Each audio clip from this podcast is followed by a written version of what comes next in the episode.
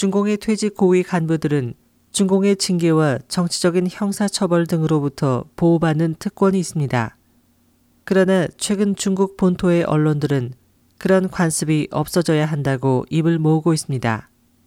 중국의 주류 웹사이트들은 모두 월간지 남풍창에 게재된 중공 중앙기율검사위원회 호랑이 잡기 지침인 늙은 호랑이라는 제목의 기사를 인용했습니다.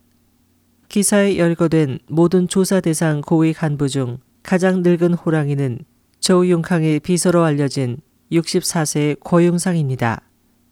기사는 또 현지 기업 범죄 사건을 언급하면서 중석유 사건과 청두시 퇴직 고위 간부 등 저우융캉을 비롯한 석유방, 예를 들면 장재민과 리춘청 등을 모두 언급했습니다.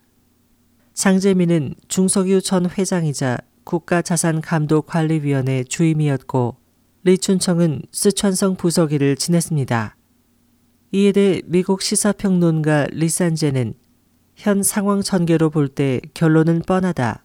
사실 과거 중공이 부패 공무원을 처벌할 때는 재직이나 또는 퇴직 공무원 간의 경계가 없었다.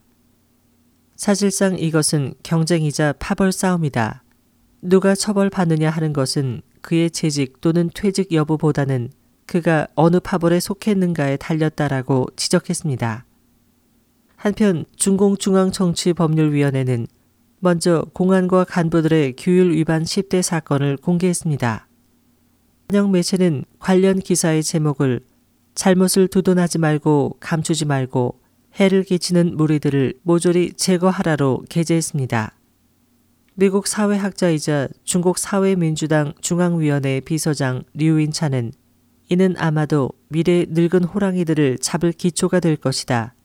왜냐하면 늙은 호랑이들은 아직도 어떻게든 유언 비어를 날조하고 분란을 일으키려는 장점인이나 저우융칸과 같은 부정적인 역할을 하고 있기 때문이다라고 말했습니다.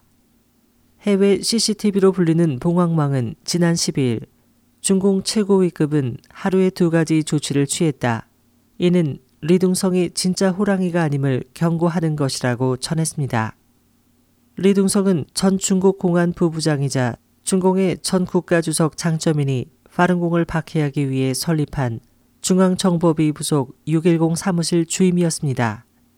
리산제는 저우융캉 사건을 철저히 파헤치기 위해서는 배우의 정칭홍과 장점인의 권력을 제거하는 것이 필요하다면서 저우융캉이 저지른 진짜 범죄는 무엇인가? 그는 부패뿐 아니라 모반에도 연루됐다. 뿐만 아니라 파른공 수련자들에 대한 대량 학살과 생체 장기 적출도 저질렀다. 그런 일을 언급하지 않고서 누가 정책 결정자가 되겠나. 정치공과 장점인까지 끌어들이지 않고서는 그런 일들이 명백히 밝혀질 수 없다고 말했습니다. 류인차는 현 고위 간부 중 일부는 쥐를 때려잡고 싶어도 접시를 깰까봐 겁낼지도 모르고 이 일을 처리하는 방식을 꺼려 할지도 모른다. 그들은 이 사안들을 고려할 필요가 있다. 그들은 장점인과 저우융캉이 다시 일어서게 할 수도 있다고 말했습니다.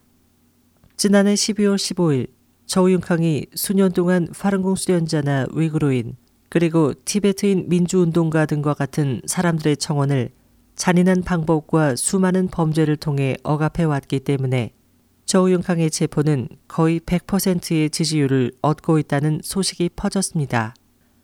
리산제는 이런 일들이 폭로되면 중공 최고 간부는 저우융캉과 정칭홍, 장점인 등을 상대하지 않을 뿐 아니라 당도 도움을 줄 수 없다. 공산당은 지지할 수 없으면 제거할 것이다.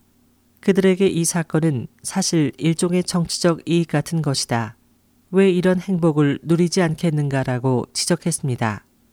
리산즈는 또 사람들을 박해하는 것에 관한 문제들, 특히 파른공 수련자에 대한 박해와 장기 적출은 그들이 반드시 역사와 인류의 심판을 받게 할 것이다.